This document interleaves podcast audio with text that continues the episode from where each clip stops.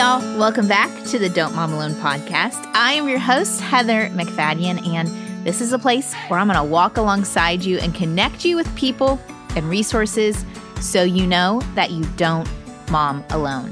And this episode number 290, I have the privilege of introducing you to Dr. Kara Powell. So, you know, we train parents to say, I don't know, but, you know, boy, I don't know, but that's such a good question. Let's get together in a couple days and talk about it more. Or I don't know, but, you know, I know somebody at our church who loves asking those tough questions about science and faith. How about we invite them over for dinner or have them over for coffee? I don't know, but here's what I have found to be true about God. And here's how God continues to shape me. So, you know, sometimes we need that placeholder for when our kid stumps us. And, and I have found those four words, I don't know, but they've been my go to with my own kids.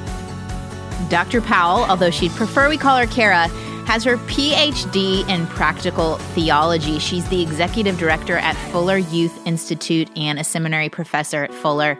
And today she's joining us sharing some research she's found on how faith sticks to kids. What is involved in training our kids to continue to follow God for their lives? And I'm hoping that you will be put at ease, encouraged, and maybe even a little surprised by what she has to say. So let's get right to it.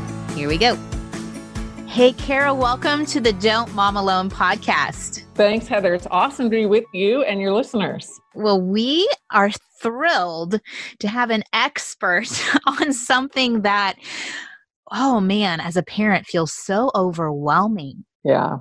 We desire to build this faith in our children, but feel so ill equipped. So thank you for offering your wisdom and insight on that. My pleasure. I think we're going to have a great conversation. Yeah. So you have several books. Uh, you have a book called Sticky Faith and a series of Growing With books that are geared to help parents navigate faith with their kids. So tell us why your team did the research and how you compiled it. Yeah. Well, our team at the Fuller Youth Institute at Fuller Seminary, we became pretty disturbed, oh, now probably about eight or nine years ago, when we were seeing a bunch of studies saying that about 40 to 50% of kids from great families like yours, great families like your listeners, great churches, about 40 to 50% of kids, once they graduate from youth group, end up drifting from God and the church. Hmm. Um, and yeah, that's a huge amount. So you know, yeah. think of think of the kids that we all care about. Your four kids, my three kids, all the kids we know, and imagine half of them drifting from Jesus after they graduate from graduation. Mm. And and so, as a mom and a leader and a follower of Jesus, um, I wasn't satisfied with that, and so our team studied over 500 youth group graduates during the first three years in college. I used to say through their junior year of college, but first three years of college and junior year, not the same thing. yeah. Uh, and I'm so glad that so many of your listeners are parents of preschool and elementary because when we did this research, which we came to call Sticky Faith Research, um, it, it changed how we parented all three of our kids, and our youngest was six at the time. Yes. So, how old are your kids now? Yeah, they're now 19, 17, and just turned 14. So we have three okay. teenagers. Okay. Okay. Yes. And so, how did it change you? You said you were starting to say that.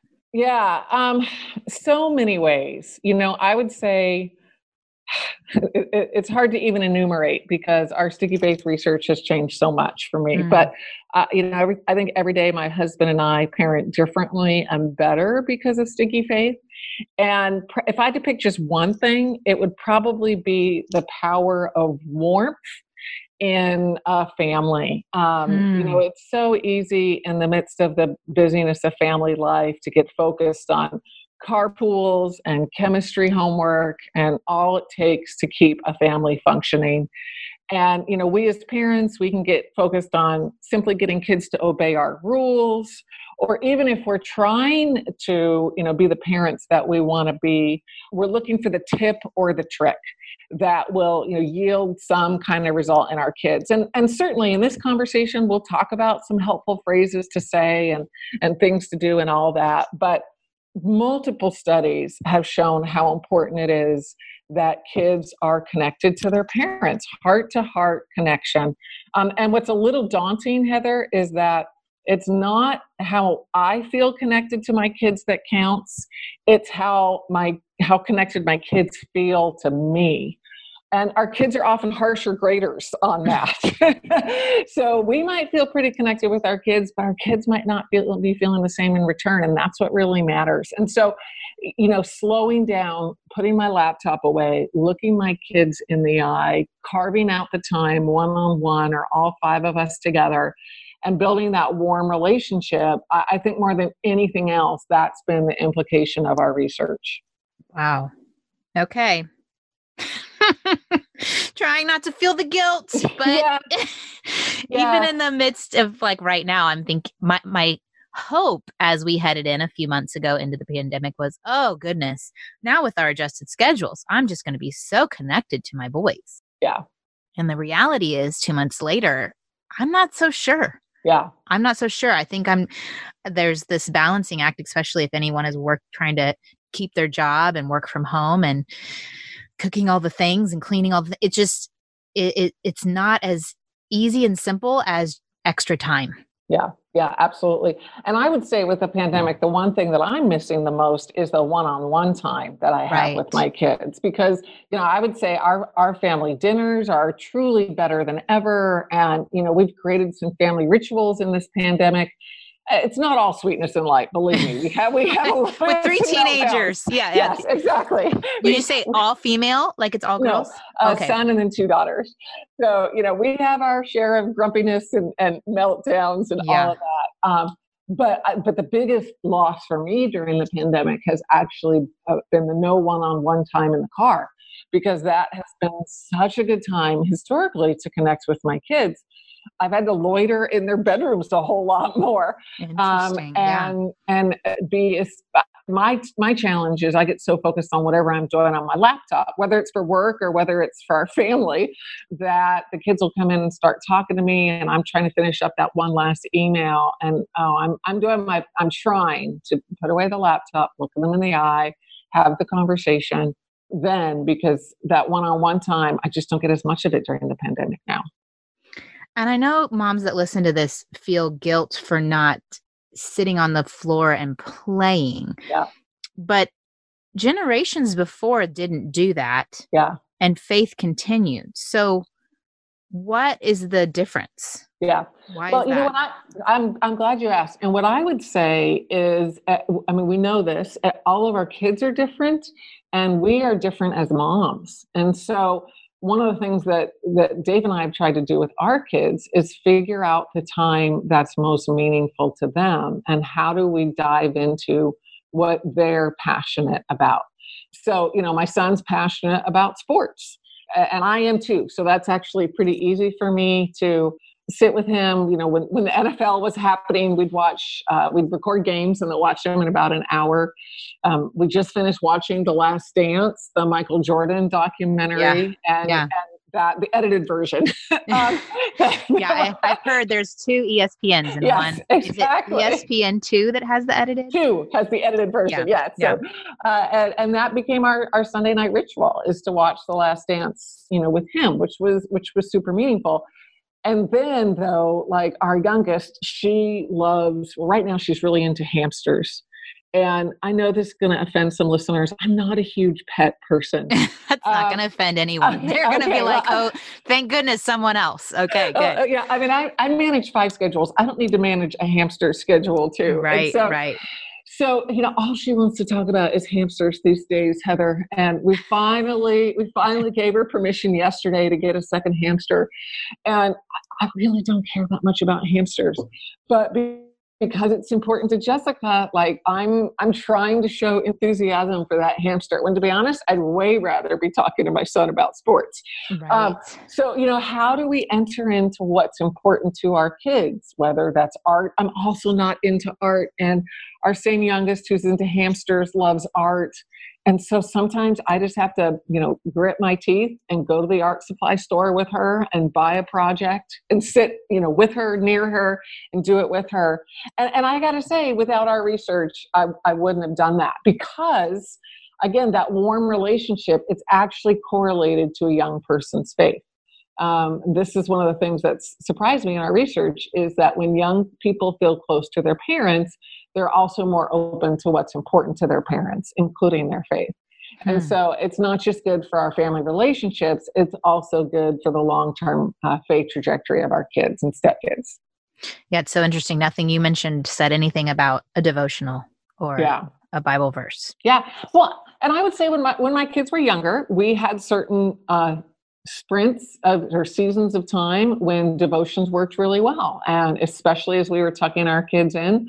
Um, you know, we did different. They tended to be gravitate toward different devotionals, and we would do devotionals. And normally, we'd read them silently. We we found that that uh, felt a little bit less forced if we just sat next to each other, read them silently, and then maybe picked out a sentence that stood out to us. Um, but there are, have certainly been seasons where that that hasn't worked for us. But through all seasons, we're trying to focus on on that relationship and building a warm heart to heart connection with our kids. Hmm. So, how like you've mentioned how you're connecting with your teenagers? Do you think that that's how families need to think differently in their parenting of teenagers and young adults or how, what else do you think they need to consider? Yeah. Well uh, you know parenting teenagers and young adults it's probably never simple and, and it's it's perhaps more complicated now. I mean what's interesting is when you look at census data um, young people are getting married five years later having babies five years later uh, than some of us who are over 30. So, you know, many of the traditional markers of adulthood that we crossed in our young 20s are now being crossed in our late 20s, which kind of elongates the, the parenting tightrope, so to speak, um, through adolescence and young adulthood in those 20s. And so, my friend and colleague Steve Argue and I, we've written a book just geared for parenting teenagers and young adults called Growing With and the whole premise in growing with is as our kids are growing, we need to change our parenting. And, you know, what worked when our kid was uh, 14 ends up becoming um, what my children say with me uh, overly helpful you know when they're 17 and so um, so you know as, as a parent we need to honor our kids maturing. We need to step back we need to not rescue them. We need to let them make their own decisions. Um, and every once in a while, that decision is going to be a mistake. And while everything in me wants to step in and rescue my kids, you know what one of my colleagues has said at Fuller that that I want two things for my kids. I want my kids to never experience pain. And then, secondly, I want them to have the kind of growth and character that only comes from pain. And so, you know, whatever your age, whatever age your kids, I think we have to ask ourselves when when do we step in and rescue, protect, shield, and when do we say, no, you know what? I think my child needs to navigate this because this is going to help them develop the kind of grit that they need. Mm. So good, so hard. Oh, so hard. So hard. So, kind of going along with that, a lot of parents are trying to talk to their kids about faith. Uh, and I know that conversation changes and and it can we can hit seasons where those conversations don't go well. So how can we have better conversations with our kids? What advice do you have? Yeah. Well and uh, these would be some of the other things i've said where my, our research just very much changed my parenting. I'll, I'll focus on two aspects of parent child faith conversations. Okay. The, the first has to do with what we share about our own faith as parents so before our research, and again, our youngest was six when we really started uncovering this research. So our kids would have been six, nine, 11. We're in the minivan coming home from church, or, you know, we're, we're having a toast at 11 o'clock after church in our family room. And Dave and I would say, well, you know, what did you guys learn in church today? Or what did you study in church today? And they would give us an answer and we would kind of nod along what we weren't doing as parents is we weren't sharing what we learned in church that day. Huh. Um, you know, we were interviewing our kids, super well intentioned, interviewing our kids, but not sharing about our own growth. And this, we had a whole PhD student who in our sticky faith research focused on parent child faith conversations. And what she found was it was good. It's good, Heather, for you to ask questions of your four sons. Keep doing that. But what is as important on that drive home from church or as you're processing you know something together that you're seeing in the news whatever it might be what's as important is that the parents share about their own faith journey also.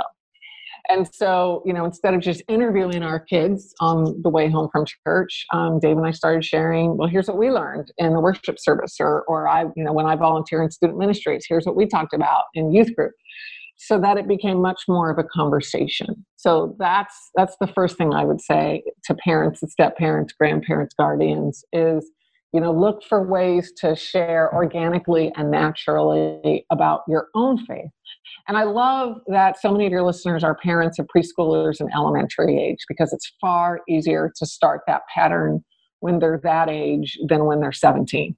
Yeah. So, you know, better to start this at seven than 17. And then the other thing that I would say that's very much changed our faith conversations with our kids is the importance of doubt and talking about doubt. Yeah. Um, in our research, uh, about 80% of youth group graduates had pretty significant doubts about God when they graduated from high school. At some point during high school, they had they had doubts.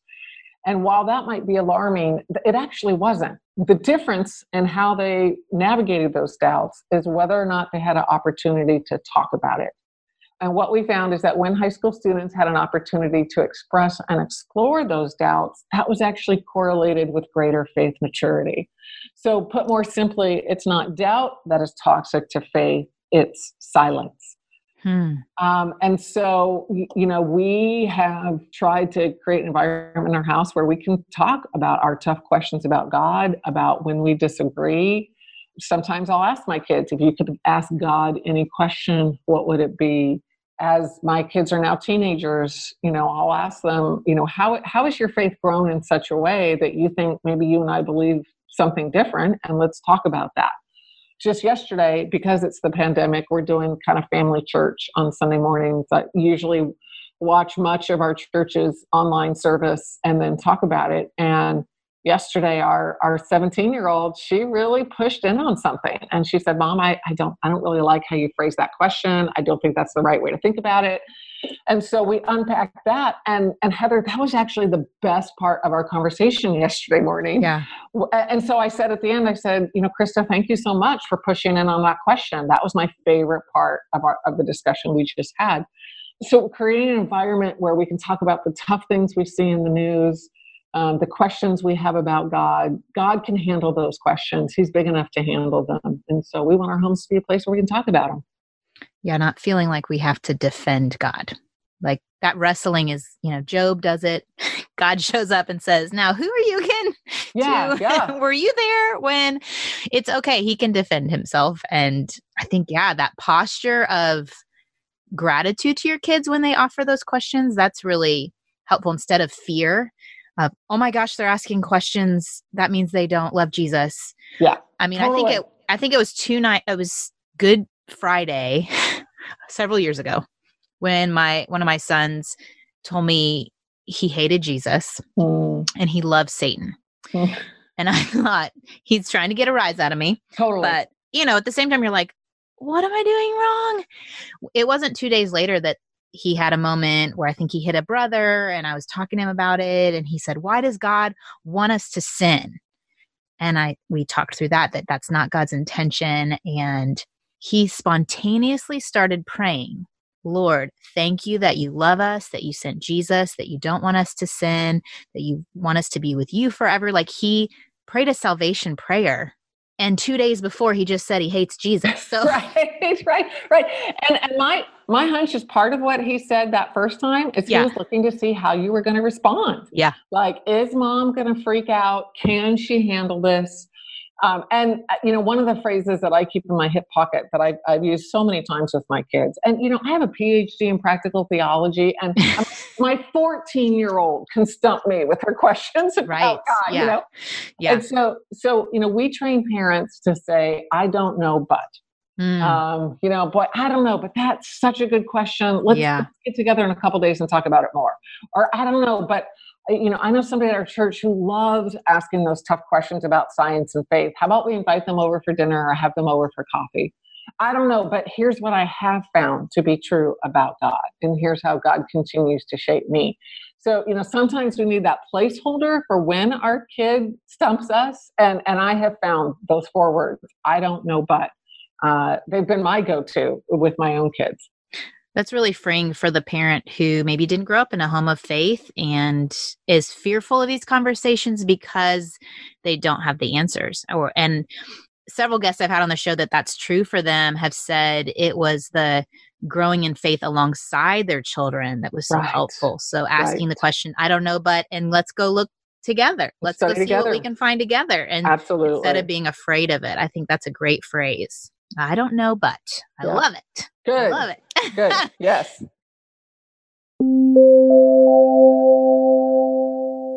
Okay, mamas, you've been taking care of all the things and all the people and feeding and working and cleaning and educating, and now it's summer. And I think that in order to finish summer well, I want to help you be mentally and physically as healthy as you can be. And so I want to introduce you to one of this month's sponsors, Beach Body on Demand. What it is, is you get instant access to over 1,300 workouts you can stream anytime. And these are amazing world class trainers on the Beachbody programs like Tony Horton, you've got Shaun T, you've got Autumn Calabrese, and these some of these workouts are as short as 10 minutes. You can pick and choose one that matches what you like to do. I've been doing the barre blend, which is like a ballet inspired workout, and I'm about four weeks in. And already I've noticed I'm able to do things I wasn't four weeks ago, and I'm feeling more mentally clear and physically strong. And I want that for you. So here's the fantastic news. As a listener of Don't Mom Alone, you get to try it absolutely free. So to get your free special trial membership, text DMA to 303030. You're going to get full access to the whole platform, all the workouts, nutrition info, and support absolutely free. Just text DMA to 303030 and let me know if you start any of the programs, especially if you join me with Barre Blend. All right, let's get back to my chat with Kara. Here we go. Thinking about these parents that maybe didn't grow up in homes of faith or just so many especially now. So many parents feel alone, isolated, and this, you know, especially the faith aspect of parenting. What encouragement does your research offer to those parents? Yeah. Well, the good news is parenting is not meant to be a solo sport. Um, you right. know, God's designed us to live in community. God's designed us to uh, be in teams, be in friendship. And, you know, you asked earlier in the podcast, how has our research changed my parenting? And one of the other top answers I would give is it's changed the way that Dave and I have thought about the community we want to surround our kids. So in, in our Sticky Faith research, you know, following youth group graduates during their first three years in college, we looked at 13 different youth group participation variables, 13 things that kids tend to do in the context of youth group. Studying scripture was correlated with mature faith. Service and justice was correlated with mature faith. So many things that we would hope are correlated with mature faith are. But of everything we looked at, the one that was most correlated with mature faith in high school and college was intergenerational worship and relationships.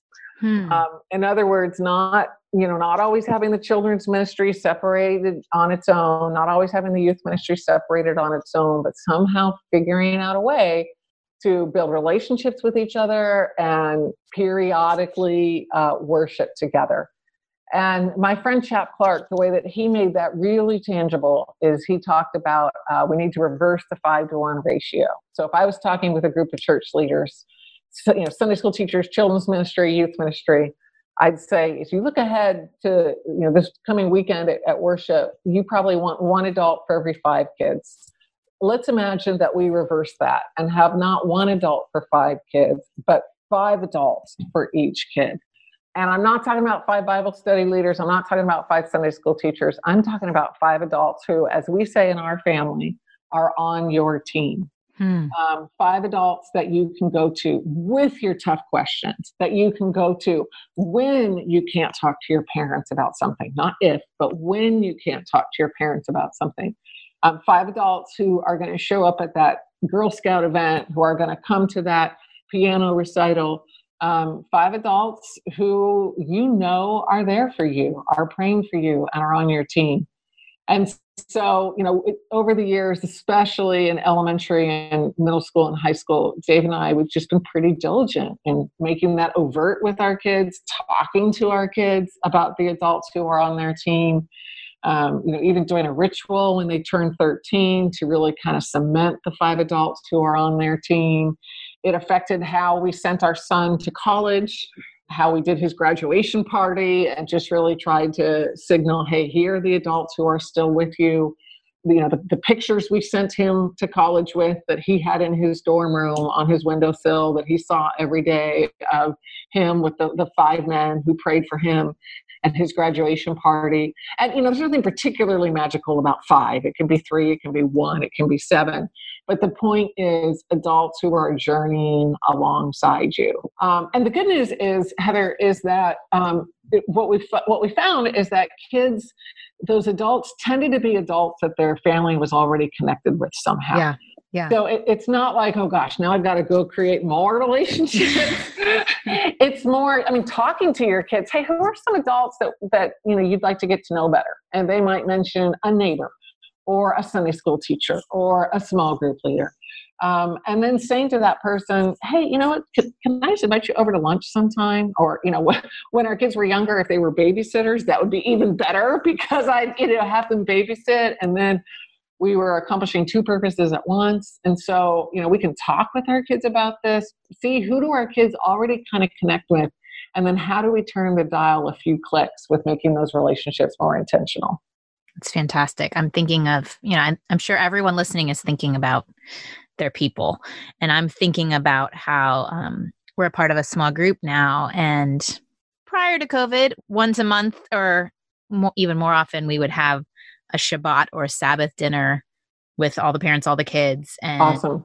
would take a moment to have the parents speak a blessing over their kids. But I'm thinking about how powerful it could be if we swapped and I spoke a blessing over some, you know, another family's kids. Um, yeah, I love that. I love that. And and so you're taking what you're already doing and you're thinking, how how do I connect my kids with other adults? And how do I get how do I get connected to other kids? I mean, I want to be part of this web of relationships for other people's kids too. So that's a perfect example, Heather. When I think it re- it's one thing to meet as a small group at church on campus. It's another thing when we take those relationships that are built in through church to our homes or yeah. you know, let's meet at the park or let's things that we're all looking forward to um, yeah. again very yeah. soon. But even getting cre- I mean socially distanced uh, times of gathering, but I think that my boys are more likely to go to the husbands in those families because of time of us casually hanging being together. So absolutely, absolutely. You know, and, and related to that, I mean, this is a wonderful game to play with uh, elementary age. Is we've played in our family the "Who would you talk to about" game, um, where you know as we're driving in the car or at a meal or or having popcorn together, you know, who would you talk to about a challenge you had on your soccer team? And if you couldn't be a parent, you know, ask your kid who would you talk to about, and that also gives you a window of where there's kind of some latent potential for an adult to really invest in your kid. It's it's probably going to be adult they're already somehow connected with. Well and that helps deal with all of our fears of the bad adults out there the evil totally yeah yeah totally uh, in your research too you kind of hinted at it that uh, kids want to be involved in service and justice work but it's stickier when that service hits close to home why is yeah. that yeah. And this is I mean I love teenagers and I could I could talk all day about how awesome teenagers are. Um, and one of the things I love about teenagers is they do have a heart to change our world. Mm-hmm. Um, when we surveyed these 500 youth group kids, two of their top three things is that they wanted to serve more um, mm. and wanted to make more of a difference. So, and one of the interesting, I, I think, uh, untapped potentials for families is to serve with their kids. Um, so often in churches, and you know, before our research, this is what we were doing: is I was serving generally in student ministries. Dave was usually on, you know, the deacon board or the personnel board, or he was on various boards, and our kids were all serving through um, you know whatever age they were in that was serving whether it was uh, you know letters they were writing in elementary school or feeding the homeless in middle school whatever it might be and then I, I looked at our research at how much kids wanted to serve and the research of Diana Garland out of Baylor that looked at how family service actually has some unique generative potential to bond family members with each other and um, to you know create conversation starters while you're serving and e- even in between. And so um, so you know our goal as a family for a while is i wanted our family to serve together um, every month and honestly, there were times when I was an abysmal failure at that goal. And, yeah. you know, schedules just didn't align. Um, there was a season where much of the way that we were serving together was by sponsoring a compassion child mm-hmm. and, you know, writing letters to her. And, and that was something that was better than nothing. Um, now, actually, the pandemic has given us more opportunities to serve. So we actually volunteer at a food distribution center every Thursday, the five of us. But you know, I would say this is the most where we've ever been bringing together is is now in this pandemic because our kids have more time and there's so many opportunities and needs.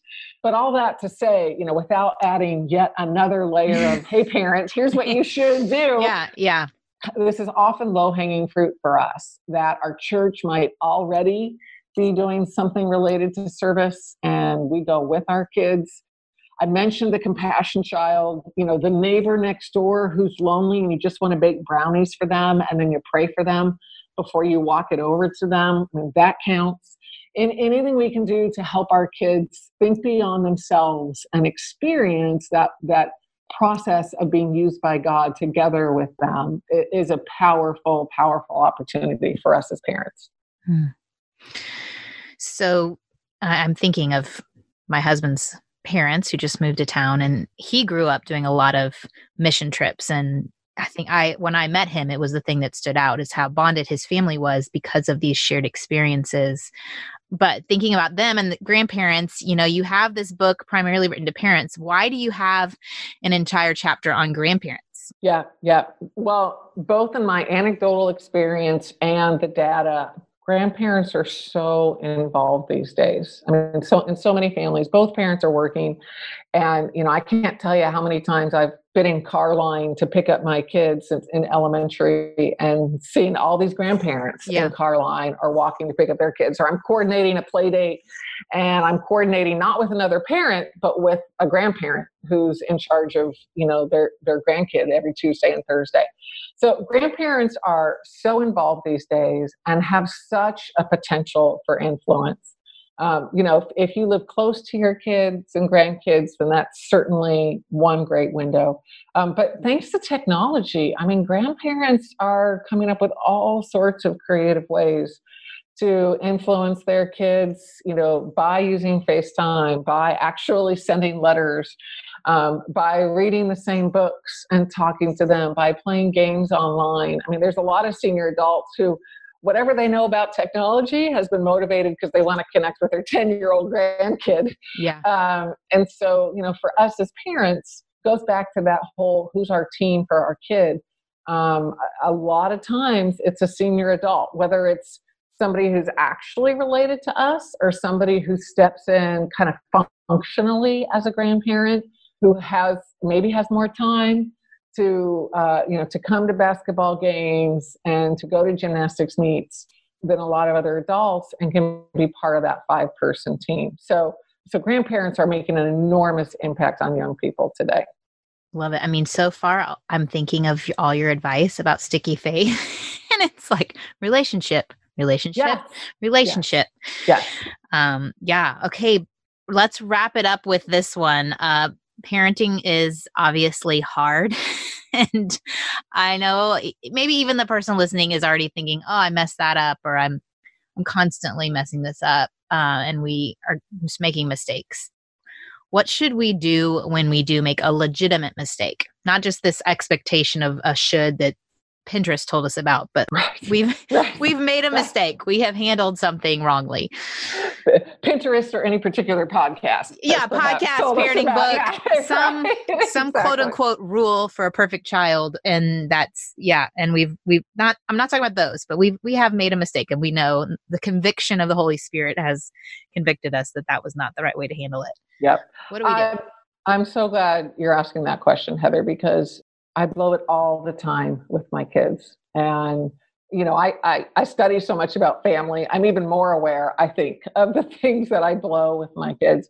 And one of the great things we learned by interviewing parents is uh, some of the most amazing parents were also the parents who apologized to their kids the most. Hmm. Um, and we're so quick to say, Oh, I'm sorry you know, I remember in, we were interviewing this one dad who had a high school daughter and two college daughters. And I called him at the appointed time for the interview and I said, You know, we're here to talk about parenting. And he said, Boy, I don't really know that I'm qualified. I've apologized to all three of my daughters in the last 48 hours. um, and I thought to myself, because of what we had already seen in the research, like, yes, that's exactly why we want to interview you um, mm-hmm. because you have that heart that is quick to apologize. And what I find I have to apologize a lot for with my kids is my tone of voice. If you were to look at a transcript of what I said, it's okay, but it's my tone of voice that isn't what I want it to be. I'm either more frustrated or short or just plain angry. Yeah. And, you know, I probably apologize. I apologize to my kids easily every week. Um, and, you know, out of our research, especially when our kids were in elementary school and middle school, we actually talked at dinner. One of the questions we asked at dinner is, What mistake did you make today?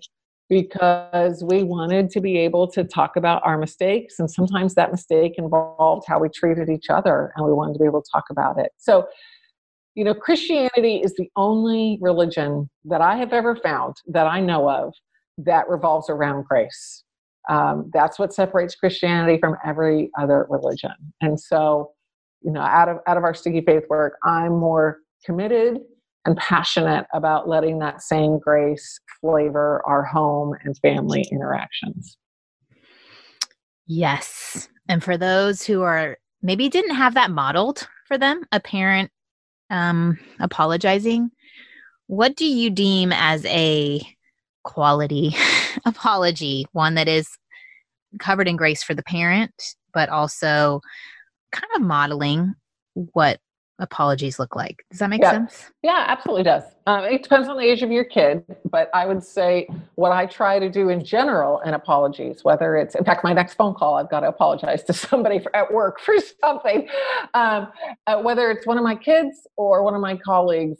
You know, I'm I'm sorry that I blank um, without giving an explanation or a defense for why I did it. Hmm. You know, hmm. I, I, find that's that's when an apology feels uh, more like an argument than just a plain out apology.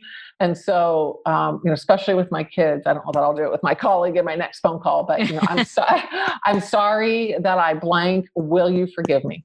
I try to keep it that simple. And usually they say, "Yeah, mom." And every once in a while, it takes them a little bit. And and one of our teenagers. I asked them uh, for forgiveness. You know, I'm I'm sorry uh, for how I, I treated you, and will you forgive me? And I could tell she was hesitant, and so I said, "You need a little bit of time, don't you?" And she said, Yeah, I do. I said, Okay, great. Let's loop back to it later tonight because she wasn't quite ready to um, forgive me. And I wanted her forgiveness to be real, even if it wasn't immediate. I'd rather have it be real than immediate. And so I had, I had to give her some time. So, yeah, I think that's even helpful when we're looking at relationships between siblings and this tendency to say say you're sorry say you're sorry it's like well there's a habit that i do recognize we need to make things right and make amends but a forced sorry is when it's coming through grit teeth sometimes. Right, right, right. Yeah, you might need to give it 15 minutes or say, I, I can tell you're not ready. Let's revisit it in 15 minutes. Um, so, yeah. Yeah. Well, we so appreciate you, Kara, for coming on the podcast. And I want to make sure everyone listening can connect with you. We're definitely going to put links in the show notes, but could you just tell them so they can hear it, where they can find you online? Yeah. Best place is at our website, fulleryouthInstitute.org. um, that's fulleryouth.institute.org. That would be the first and best place to go. And what kinds of resources could they find there if if they're yeah interested in? Uh, I, I, should have said that, so I'm glad you asked. No, uh, we we have hundreds of uh, podcasts and posts and um, blogs we've done. We have a very active social media presence. We have books uh, available for sale as well as chapters that are available for free. So, um, uh, really, there's something for everybody. Anybody who wants to help a young person's faith grow, especially if you're a leader or a parent or step parent, that website is for you. Fantastic. Thank you, Kara, so much. I hope you have a great rest of your week. Oh, thank you, Heather. Take care. All right. Adios. Okay, how are we doing? Are we feeling encouraged, discouraged? We are not going to let the enemy come in and tell us where we're failing.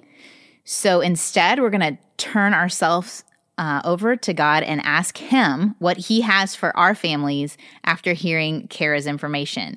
So I'm going to pray for us. Lord, I thank you that you love our kids more than we could ever imagine, that your desire is that they walk with you in faith and that they trust you with their lives and that they choose you over anything the world has to offer. I pray, Lord, that we would set aside any idols we have of what this looks like. I pray that we would set aside control. I pray that we would lean into where we are disconnected. I know for me, Lord, it reveals a lot of thinking how things should go and what things should look like. And causing division with my kids because of these sets of rules that that no, nowhere in your word is it telling me these rules but i've decided that something makes me look like a bad mom and so they can't do it. And lord i confess that. I pray that i would trust you more with their future that i would myself pursue you so that they can see that you matter to me and that because of that connection they would choose you as well. I pray that you would bring to mind, continue to bring to mind adults that can speak into my boys' lives and into the lives of the kids represented um, of the listeners. And I pray that we would um, be wise in choosing those people and trusting them to disciple our kids. I thank you that uh, you do not require us to be the sole discipler of our children and the freedom that's found in that. Um, I pray for marriages. I pray that we would all choose you, that you would open our eyes to see how you want us to see, to love what you want us to love, and to trust you with our whole heart, soul, mind, and strength. In Jesus' name, amen. Thanks, y'all, for listening. And Interestingly, I didn't realize this when we set up the schedule. Next week, I'm actually going to have two coaches from Connected Families, speaking of connection, come on and talk about questions that ways we can ask questions of our kids so we can stay connected through conflicts. So uh, I think that's going to really help with this. So you can have less arguing, more connecting with your kids. Thank you all for sharing these episodes with your friends. I got a notification and email that don't Mom Alone was in the top 100 of the kids and family podcasts. And it's because of y'all. It's because of you listening and sharing and leaving reviews. So thank you for that. Uh, if we can continue to point people to truth of who God is and where our help comes from, that is the goal. Uh, it is a noisy world right now. And I want to be a follower of Jesus. I want to honor him. I want to continue to remind people of the truth of his word. And so even on Instagram, I am pointing y'all to these episodes, but I'm also I have those centering truths and just anything else that I feel like can help uh, support and encourage us on this journey to be more like him. All right. Thanks for trusting me. I'll talk to you soon. Adios. I hope you enjoyed this episode of the Don't Mom Alone podcast. If you're wanting to connect with more people and more resources to help remind you that you're not alone, head over to don'tmomalone.com. That's where you'll also find show notes with any links mentioned by our guests.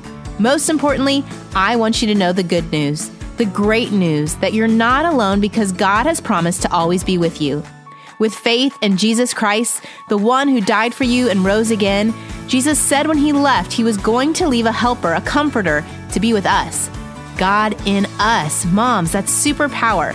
So while you're washing dishes at your kitchen sink, while you're driving to and from work, while you're feeding that baby late into the night, while you're cleaning sticky floors, God promises to be just as present with you as when you're worshiping in a church pew. As it says in Zephaniah 3:17, "The Lord your God is with you. He is mighty to save. He takes great delight in you. He will quiet you with his love and he will rejoice over you with singing." Now that's good news. Have a great day.